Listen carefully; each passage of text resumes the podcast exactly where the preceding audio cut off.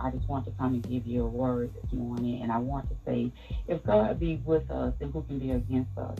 It amazed me how Christians who are armed with the armor of God, how we don't stand and believe in Him, that we don't trust God like we should. So if you can kind of remember back when you were little kids and, you know, you had people that were bullying you and people that were uh, saying harsh things against you. And, you know, if you had a big brother or if you had a big sister, uh, that big sister or that big brother or that cousin whomever, your parents or that teacher, they would come to be your protector. And you knew somewhere in the back of your mind that um, that that protector wouldn't be far away. So if anybody else came up against you or said a word against you, that, protector was going to be there. That person was going to be there on your behalf. And even as infants, even though we couldn't speak, our parents had a voice for us. Our parents protected us. You know, we only had two ways of communicating, right, when we're babies. We cry when we need something, when we need to be fed, when we need to be changed and then we cool or we're happy when something feels good to us, right? Just the same way with our Father. We have to grasp and understand that our Father is truly for us, that He has promised His promise to all His followers that when He is for us, when there shall we say in the response to this, if God is for us, then who can be against us? That's Romans 8 31. And if we have this promise that God is always with us, then why, when our problems come about, when our circumstances overwhelm us, when things that it gets too big for us, we start to focus on that it and not focus on God. We start to look at that situation and we start to think that maybe that situation is too big for our God. We start to, you know, just look at our troubles and our trials when that bill is due when we don't have the money. You know, what our car notes are due. When that prayer that we've been praying hasn't been answered, we seem to think or we seem to forget sometimes that we serve a big God, a, a God that's bigger than life. So when things are not going the way we want them to go, when the people we trust turn against us, we it is easy to feel abandoned. It is easy to feel like somebody has when somebody has hurt us and turned against us, that there is no other way, there is no help. It's sometimes easy to think that our own God, our Father, our Heavenly Father, have abandoned us. So it is vital, guys, in this time, it is vital for us to tell ourselves the truth when we are in this place, when we're in this space, when we feel like God is abandoning us because He can't quite answer a prayer that we've been praying daily, or that that thing that we've been seeking didn't come through, or that, that family member or that job didn't come through. We feel like we feel abandoned sometimes, and we let the enemy in that space. So it's vital in that time that we tell ourselves the truth that God is not only with us, He's always for us. And we just thank Him for that. We thank Him, and we need to know that this is true, especially in this day and time now with everything that's going on. When you turn on the news, there's always something. You know, people killing people. We have to deal with racism. We have to deal with, you know, the government that's corrupt.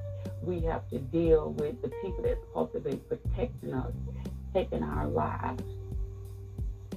But if God is with us, then how and why are we afraid, guys? Why are we afraid? We know that God will perform and will take care of us, even when things not going right, even when we're not being treated right, even when that thing that we've been praying for don't quite come through at that time.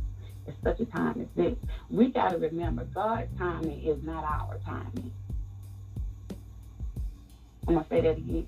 God's timing is not our timing. And I think that we forget that because when God sometimes gives us a glimpse of what's about to come, the blessing He's about to bestow on us, He also faces that same thing.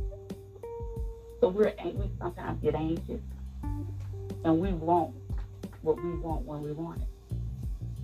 But we got to remember, our God is a good God. He's a good Father.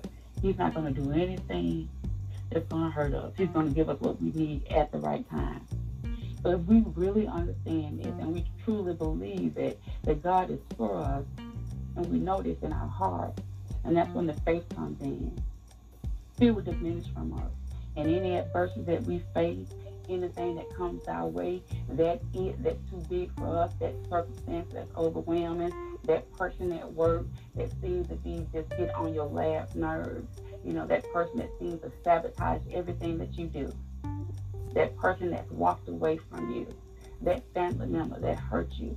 If we truly believe this, we can face all that adversity with calmness and security and knowing that our God would never turn against us.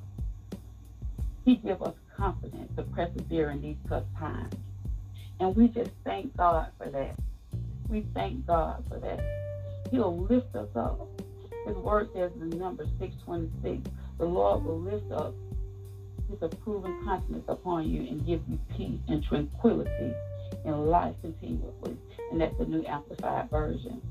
So if we know our Father will grant us these things and He is for us, why do we sometimes doubt, allow doubt to seep in? Why do we sometimes allow doubt to shake our faith? Oftentimes we do this because we forget the big picture. We forget that God approved of us, that we are His beloved and we belong to Him. And God takes care of everything that belongs to Him. He loves us unconditionally. And we will prevail against everything and anyone of the enemy that's out, that's out to get us. We must continue to know this, that God is loving, that He's kind, that He's our Father. There is no person, there's no thing that's able to separate us from God's loving presence. So, thanks I come to you this morning and I ask you to remember when you're going through that issue, when you turn on the news and you see all the killings, when you hear that the spike of the coronavirus is spiking back up again, take a step back, put your faith into action, and know that our loving Father, our God, our Savior, He is for us. He's fighting for us continuously. And no matter what the enemy throw our way, our God is with us. And no one else can be against us because no one can defeat God. Well, well guys, I told you I wouldn't be before, before you long this morning. I just wanted to come before you and give you a word and give you a word of encouragement.